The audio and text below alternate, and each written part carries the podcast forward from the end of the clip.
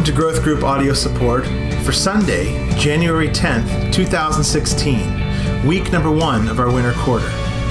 This week we continue our series, Route 66 A Road Trip Across the Bible, with our message entitled 2 Corinthians. Hey, Tim. How are you, Jeff? I'm doing good. We're jumping back into a winter quarter, a winter 10 week quarter that we're starting up this week, and doing good. Coming back after some holidays and time away, and we had a, uh, this ideal trip planned to Orange County for our family to go visit our immediate family, Robin and I's parents down there, and we both ended up getting sick on this trip. And I was in bed a few days, and she was in bed the other few, so it was not quite what we expected, but um, still a good time with family and friends, and everybody's back to healthy now and back in school and stuff. So, uh, but good holidays. How about you? Yeah, uh, it's been a push. Yeah, Yeah. Got a little tickle in my throat. Um, no, we're doing well as a family. Had a had a great holiday season. We, I pretty much stayed in town. My wife went down to San Diego for a few days with our kids, but um, it's felt busy. I uh, traditionally have taken some time off after Christmas and haven't really done that, so we're pushing ahead, Yeah. and I'm feeling that a little bit. So uh, trusting the Lord in that and uh, persevering, but uh, feeling a little a little tired, Yeah. which I think is a good setup for our our introduction. Yeah, it is. Today we really wanted to, and you'll see in the email I'm sending out to you guys this week, uh, just even a bit of honesty and showing my own underbelly is, that, you know, you, you come to a new quarter as a shepherd, and uh, sometimes not every quarter, but some quarters I come to them, and you- you're thinking about week one, and you're thinking, you know, can I do this again? Can we clean the house one more week before everybody gets here? Can we prep the questions, you know, to get ready? Can I listen to an audio again, and and then uh, have everybody come and then actually lead a group too, and uh, you know, wondering, can I do this again? Can we do it if you lead us with your wife as a couple, or you know, can we do this again if we're if you're hosting to at your house? Um, so I thought we'd just take a moment just to uh, pause and, and reflecting on how important what it is that our shepherds do. Uh, as, as you and I even have led groups and shepherd groups as well, we're right in that with our shepherds. for sure. I think I think part of that feeling is winter too. I think winter Yeah. is a time when when um, there's a I don't know. I I, I feel um, a little less energetic during the winter. I don't know. Maybe it's the I'm really excited about the rain and stuff, but Yeah, it makes you feel like you want to stay in bed, doesn't it? yeah, a little bit, a little bit, um, and it's yeah, it's cold and rainy, and um, so I feel some of that, and um, yeah, holidays can be busy, and it can feel like a lot. Yeah, I can feel the same way too. It just feels like you know you come out of a busy season, spend time with family, and the busyness of holidays, and uh, you're supposed to rest, but sometimes you don't feel as rested when it's over. So, um, you know, I'm writing an email to our shepherds today that you know as we gather with our people each week. I mean, this is really what we're called to do as God's people. We think of Acts two. They gather, they open the Word, they break bread together, they pray for one another, they share their life together. What you do as shepherds is so vital and so important as leaders in our church, as we see you as leaders, um, as we care for people in our church and, and open the Word of God week in and week out. Um, it's more of a long game as I look at it. There's nothing that's more vital in the life of our church right now than our growth group ministry. So, growth group shepherds, you're on the front lines. We value you. Um, we see the the service and the sacrifice you're providing as just so critical for the life of our church. And um, you know, there's so many things that happen in the context of a growth group. You know, so there's 50 of these things across our church. You know, we've got, you know, there's care that happens. There's, a, there's, we're we're doing the spiritual disciplines. We're opening God's word. We're, you know, uh, praying together. We're praying for one another. Um, there's assimilation that's happening. Uh, Oh, definitely. as, as people, you know. Uh, just just connect to these groups and really it makes our church sticky. We often use that term. Um, you know real needs are getting met. I, I always just am so jazzed to hear about growth groups that are rallying to care for a hurting member.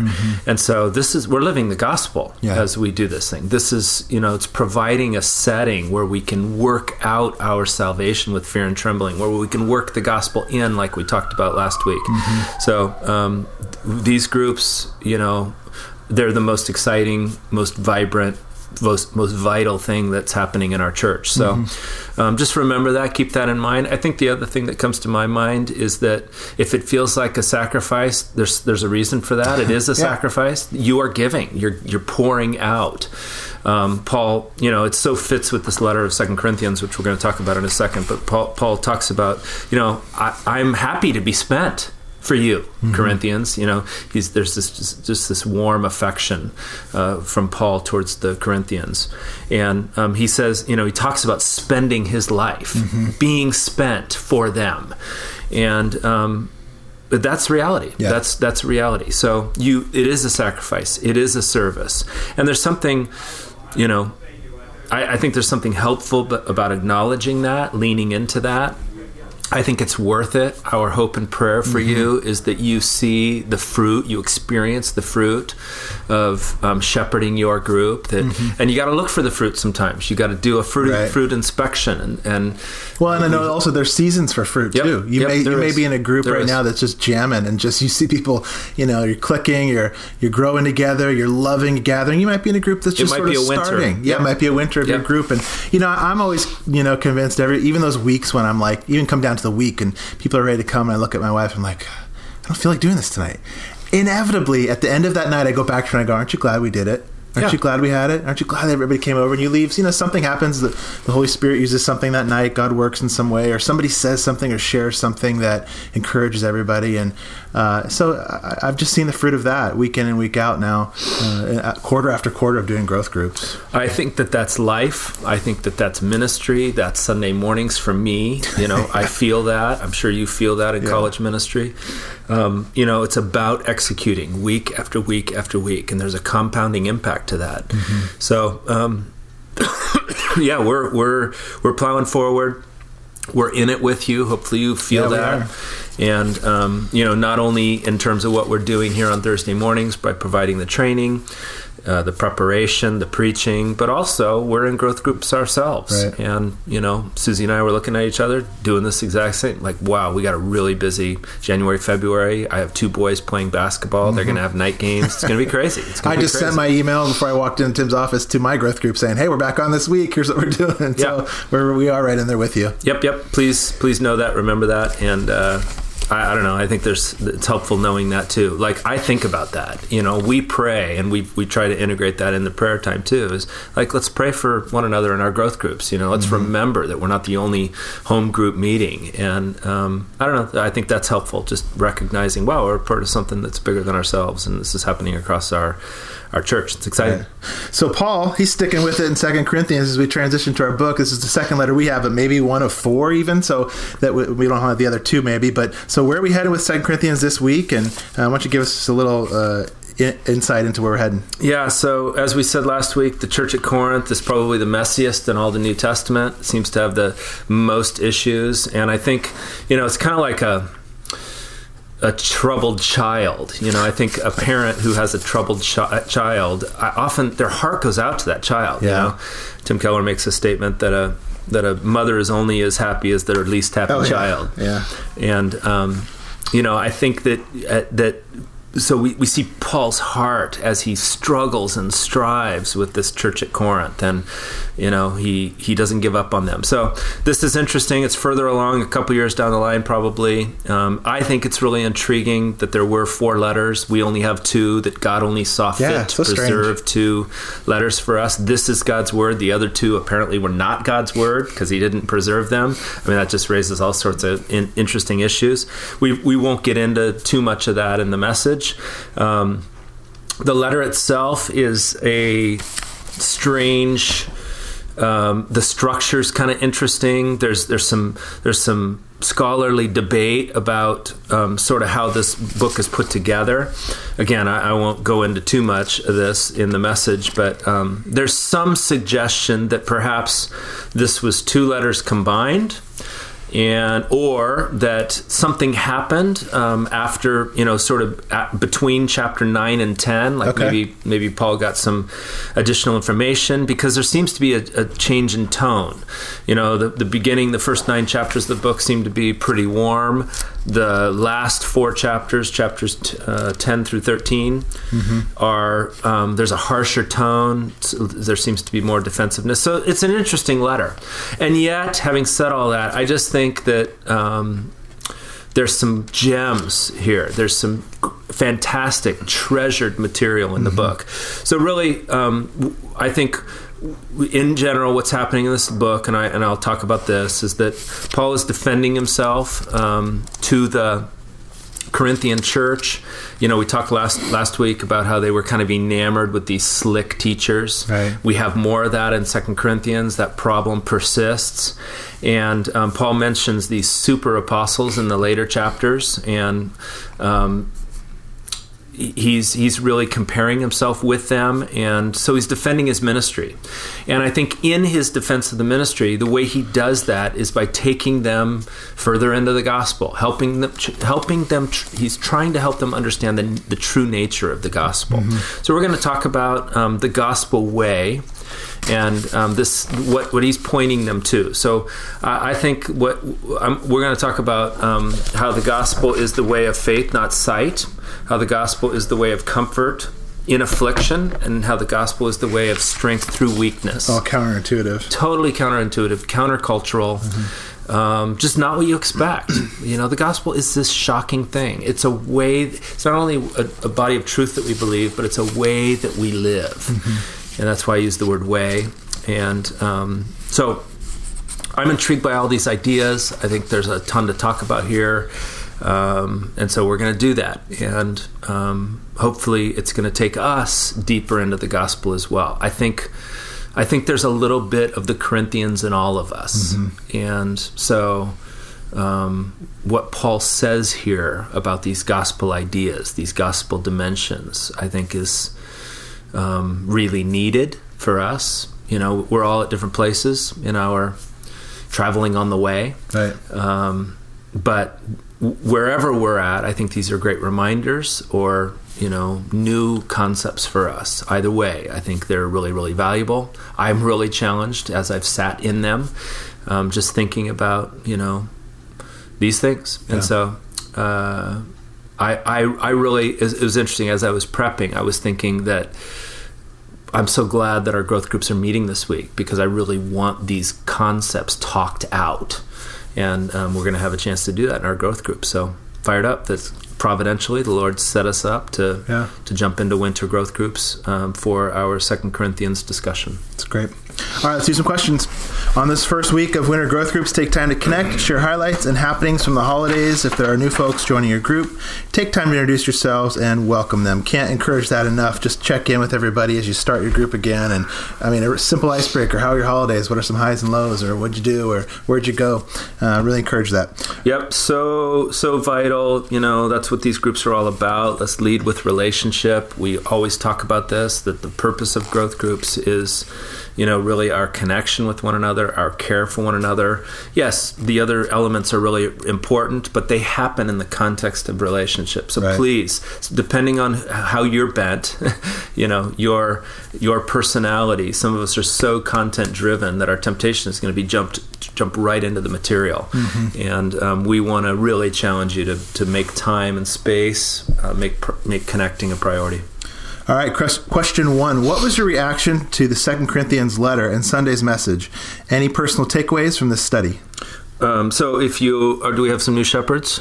Uh, a couple, yeah. Okay, so if you're a new shepherd or if you're a, a, a weathered, uh, experienced shepherd, just a reminder: we always have sort of a pulse taking question. It's it's I think it's really helpful. It's one I would pro, you know let's say it uh, at the beginning of a new quarter, we do not expect you to get through all this material, um, even all these questions. And in fact, five, six, and seven, uh, we'll see, are really, uh, I would say, maybe pick one or two, not all three, because mm-hmm. they're, mul- they're multiple. Uh, there's multiple questions in each question, and each one sort of highlights one major point of the message. Okay. Um, so but but the first question is meant to be just give you a read on your group. So I wouldn't skip question number one. I think it's just a good way to open your discussion, get people talking, um, and that may take you in a direction that you didn't expect and allow you to feel out where your group is.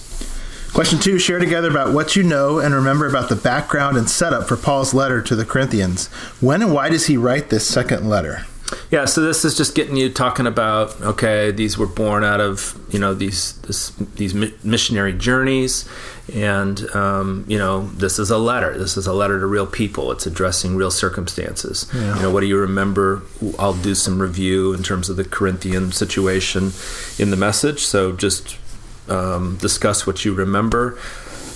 Uh, it's meant to set a backdrop, and uh, question number three is about that too. It is. Question three says the church at Corinth is a mess! Exclamation point there. Specifically, the Corinthian Christians are enamored with so-called super apostles. Read chapter two. Uh, so, sorry, read Second Corinthians chapter eleven, verses one through twenty. What does Paul say about these super apostles? Yeah, so I think that's a great um, text to sort of get a you know, just dive into this idea um, of these super apostles. The term, they're called super apostles twice there, but then he also calls them in verse 13 false apostles. Yeah. So, you know, you can, we can sort of read between the lines and piece together some of the characteristics of these, quote, super apostles. I, I, um, I think that, uh, let's see there was a section here that I liked. Um, uh, verse 20 For if you bear it, uh, for you bear it if someone makes you a slave, or devours you, or takes advantage of you, or puts on airs, or strikes you in the face. He's saying something there yeah. about them. Yeah. So this whole section is about um, the super apostles and um, sort of their characteristics. So draw a portrait of these super apostles. Talk about the characteristics that Paul is mentioning here. It's good. All right, question four. What do we mean when we call the gospel, quote, away?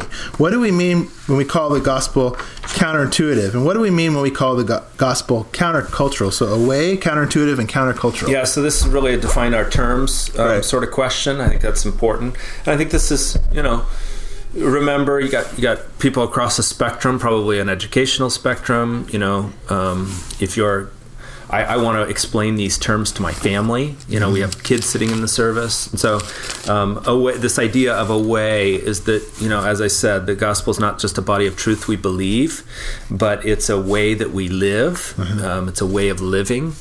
Um, that you know, and I, I, didn't make that up. I mean, it's not referenced here in Corinthians, but um, in the book of Acts, it it, it refers the to the way. church, people of the way. Yeah. You know, we're people of the way, and so um, I like that term. I think it it speaks of process mm-hmm. and it mm-hmm. speaks of um, just just ongoing. You know, speaks of a journey and discipleship. Discipleship, long, yeah. ongoing. Long yeah, yeah, for sure. So um, that's the way. Um, counterintuitive really is. Um, it it it it's strange. Um, it it doesn't seem seems counter our reason, um, doesn't seem to make sense to us. It's, it's, different than what we might naturally think. Yeah. Um, kind of paradoxical. Paradoxical, it's a great word. I actually had that word somewhere in my notes. Um, and then countercultural is, you know, sort of con- otherworldly, contrary to the world's yeah. ideas. Um, so I, I, think these are really powerful terms. And um, the gospel, I mean, nowhere is that seen more clearly than, than in this Corinthian correspondence. You know, in the, in the first letter, it was all about you know God's wisdom versus the world's wisdom, yeah. foolishness. You know, um, that the gospel is foolishness to those that are perishing. Right. Um, so we have a lot of that here uh, too in in the book of Second Corinthians because the Corinthians are still worldly. They're still, you know, they're still sort of they're, they're in the midst of a cultural captivity. They they're they're taken away and and overly impressed with these um, these guys who put on airs and this sophistry, this you know sophists, these these guys who are into worldly wisdom, and mm. I, I, think they're slick and smooth, mm-hmm. and you know they, the the sort of the critique of Paul, and he references it here at the end of the book, is that you know that he's um, pretty uh, hot in his letters, but unimpressive in person. In yeah, person, right?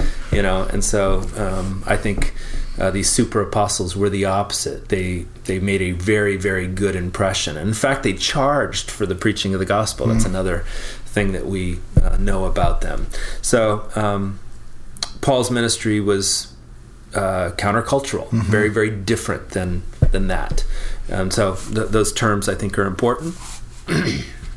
Yeah, I think they're great. I think you and use them in your groups too, and even how they, how is it even seen counterintuitive and countercultural in our in our culture today? So great question. Question five: Read First Corinthians, uh, excuse me, Second Corinthians four sixteen through five seventeen. How do you see uh, in yourself a natural bent to live for or by and judge by sight? What does it practically mean to walk by faith, not by sight? And why is that countercultural and counterintuitive? Okay, so questions five, six, and seven all have to do with the main points of the message. Okay. Just write down in order. So, you know, we're talking about that the gospel is a way uh, that we walk by faith, not by sight. So that's question number five. So it just goes down the line. So um, you might, you know, here's one way to approach this as a shepherd: is you can open it up to your group and say, "Hey, look at those three points. Which one do you want to focus on?" Yeah. You can make that choice yourself as a shepherd. So each of each five, six, and seven are sets of questions related to the three main points of the message. Gotcha. So number five goes sense? with point number one. Right. six goes with point number two, and number seven goes to point number three. You got it. line. Okay. So, um, so I think it's unrealistic to probably get to all three of those because there's multiple sets of questions. Yeah, but- they're full. Yes, but question number five is about that first idea of walking by faith, not by sight. Um, so the you know read the text, which has to do with that idea, um, and then the questions are you know how do you see in yourself a natural bent to live by and judge by sight. Um, so talk about that. You know um, how do how, how do we do that? You know so so the the um, Corinthians were into the appearance of these guys, Right. you know, um, and Paul says that he judged Christ by the, according to the flesh, and Christ is unimpressive according to the flesh. Yeah. You know, and so we, we all do this, and and he's also talking about um, eternity, things that what are seen and things that are not seen. So this whole section here is about this contrast between you know what's seen and what's not seen the way we see the way we judge the way we live. And um, so uh, you know this first question is okay how, how do we live by sight and not by faith how are we tempted to do that what does that look like in our lives and then what does it practically mean to walk by faith not by sight you know if we're called to do the opposite, then what's that look like? And why is that countercultural and counterintuitive? So I just want you to sit in that concept in this question of walking by faith, not by sight. Play with it, turn it over, and um, you know. I'm going to talk about, you know, our natural bent is to live by sight, not by faith. But we're called to do the opposite. So, what's that look like, and how do we move that direction? Question six, read 1 Corinthians 1, 3 through 2 Corinthians Yeah, 1, 3 I- through 11. we'll fix that. Um, how do you see in yourself a natural bent to avoid and eliminate affliction from your life? What are examples of affliction? What does it practically mean to embrace our affliction? And there's a couple more there at the top too. Oh, what does our affliction make us do in verse 9? Why is that countercultural and counterintuitive? Week one here. We're getting back Yeah. into this thing. yeah, yeah, yeah. So um, this again, this is now point two. You know, uh, there's there's Paul has all this stuff about affliction in here and how we're comforted in affliction, and it's real clear that.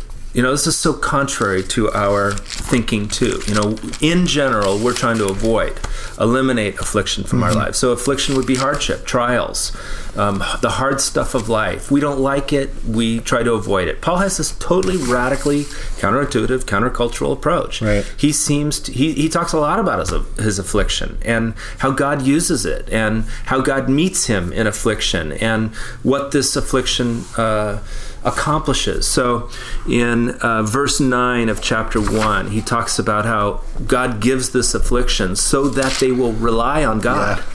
Uh, who raises the dead, and um, just how what God accomplishes through this affliction. He talks about being joyful in affliction later in the book, and so just again, this is a concept to turn over, to to talk out, to sit in as a group. All right, so what's your approach to affliction? I mean, how in what ways do you try to avoid it, eliminate it from your life? And then, you know, if we're called to actually embrace it as something God uses in our lives, what's that look like, and how do we do that? Um, I think the Psalms give us a good picture of that. yeah, As you discuss and look at, you know, David facing that affliction, using it to bring him to his knees and bring him to God. And like you said, it, it like it shows us uh, our own shortcomings and removes the kind of facade that we're self-sufficient on our own. Yeah, Paul embraced it as a way to push forward the gospel. He says, "I carry around the dying, the the death of Jesus in my body." Mm-hmm. You know, so he's not he's not just like um, like okay with it. He's he's embracing it. He's entering into affliction, it seems to me, in a personal way, in order to push the gospel forward Yes. for the good of these, you know, and that's really challenging. So whether it's hosting a growth group, shepherding a growth group, I mean, if that's a form of affliction for you, I mean, it's hard. There's some sacrifice involved in that. There's that that can be hard. That can be a sacrifice. So Paul would say, "Good for you. You are pushing forward the gospel." um, through your affliction. Um, you know, you're going to spend a weekend away from your family. I mean, for the sake of college students, Right, winter retreat this weekend. Yeah, yeah. winter retreat, Yeah, and that's exactly right. You know, you're that. I'm sure you're aware. You feel that. Your wife feels that. Mm-hmm. That ah, it's a weekend away from the family, and it's a lot of work going into it. And Mm-hmm. Paul would say, "Good for you. You're you're you're in the way of the gospel." Mm-hmm. So um, again, this is so countercultural, counterintuitive, because we're all laboring for our own ease generally, Mm-hmm. and Paul was just so about something else. And that's definitely what our culture encourages us to do. Is Yeah. you think of counterculture, you Yeah. think of advertising or you know different messages that are you're, you're Yep. bombarded with. Yep. Yeah. Yep. You know, pad your nest. You know, feather your nest. You know, build your security. Um, stroke yourself. Enjoy yourself. Pleasure yourself. You know, and Paul, Paul's doing the opposite. I mean, that's why this is so challenging. And um, you know, But I think he ends up with a richer, deeper joy For sure. than any For of those sure. that um, For sure. seek it in you know, Yep. other things. Yep. The other things aren't satisfying. So yeah. All right, let's do our last question. Question seven. Read 2 Corinthians 1, 30 through 12. Uh, is that supposed to be 11, 30? Yes. that's Okay, read 11. 2 Corinthians 11, 30 through 12, 10. How do you see in yourself a natural bent to hide or despise your weaknesses? And what does Paul say our weaknesses are uh, for in 12, 9 through 10? What does it practically look like to delight in our weaknesses, and why is that countercultural and counterintuitive? Yep. So again, this is just another one of these weird gospel concepts Yep. we're talking about, take you know, turning over together and um, sitting in. So. Um, you know, Paul says radical, radical stuff about his own weaknesses. I mean, we I, so so we're beginning here as you know this is what we're doing this is the pattern of the message is we're beginning here with okay w- w- how, how do we normally think about our weaknesses Cover them up, hide them, Hide do whatever we can Hide to 'em, airbrush and them. we despise them yeah. and um, you know in every way we're trying to do that I think about that, you know, at home with my spouse or at your workplace or the people you're you In the know- church. And yeah, at the church. It's like, it's just, that is natural. Yeah. And so Paul has this extended passage then, uh, again, on sort of his approach to weaknesses. Um, he says in verse 30 of chapter 11 If I must boast, I will boast of the things that show my weakness. You know, um, chapter 12, verse 9. God said to him with this thorn in the flesh, My grace is sufficient for you, for my power is made perfect in weakness. Mm-hmm. I will boast all the more gladly of my weaknesses so that the power of Christ may rest on me. Mm-hmm. So again, super countercultural, super counterintuitive. Mm-hmm. Paul's saying, you know, and so so again, the backdrop is these super apostles who aren't weak in any way. And so Paul's, you know, they're zigging and he's zagging and he's saying, you know, they they look polished. They look like super apostles. I look like this weak apostle. I'm going to boast in my weakness because, you know, God's grace is sufficient me. This is the way of the gospel. That mm-hmm. God wants to show himself in my weakness. Mm-hmm. You know, and, and and I'm sure the Corinthians just like us, they were scratching their heads going, "What? Yeah. What? This is crazy. This is counterintuitive. This is counter." And then he finishes that section, when I am weak, then I am strong. Yeah, when and I'm- so he gets a strength that's Yeah. way bigger than any Yeah. strength he could ever find himself when he realizes the God of the world has me in his hand. You Yep. know, he's comforting me and he's there for me and he died for me. Yep. I mean, it's just, it is totally counterintuitive. Yeah. So just this idea of okay, don't try to compensate or hide or despise your weakness. What does it look like to embrace them? He says, "I'm content" in verse uh, 10. But that word "content" actually sometimes it's translated, "I delight in hmm. my weaknesses." Hmm. You know, I think it's more than content. I think he's saying, "I glory in my weaknesses hmm. because when I'm weak, then I'm strong." Right. I mean, so w- w- this has huge ramifications for us as a church. How do we create a community where we're embracing our weaknesses Or a growth than- group, you know, yeah, a growth small group community. for sure, rather than hiding them.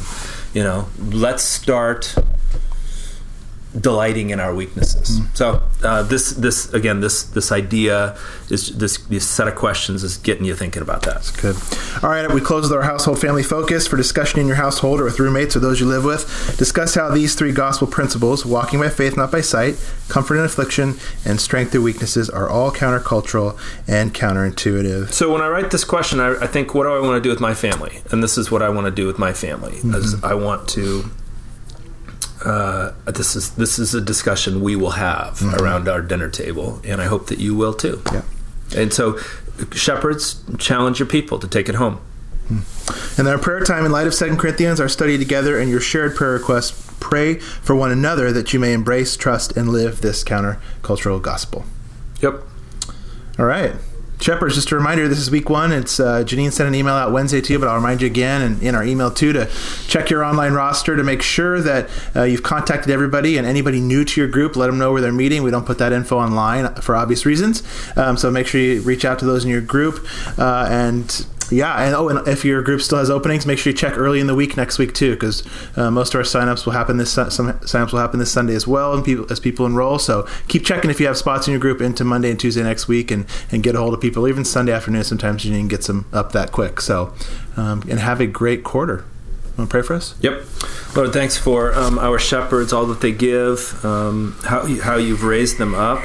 They've been um, chosen by you and called by you to do what they do. Uh, help them remember that this quarter. Uh, help us as a church lean in in the midst of a cold, blustery, rainy winter um, to gather together and um, and uh, I just pray that even the weather might might push us together and. Uh, that the quarter you might bless it, that we might get the gospel in, that we might work it in and knead it into our lives as we talk together. I pray that you take us beyond superficialities and surface things. Um, beyond appearances and sort of the, the hiding of our weaknesses, that you'd take us deeper this quarter, um, that we would truly uh, open up our lives to each other, um, support one another, encourage one another, build up and edify one another. All these things that the Corinthian correspondence talks about. Um, we just, we are members of one another. May we live that way this quarter, I pray.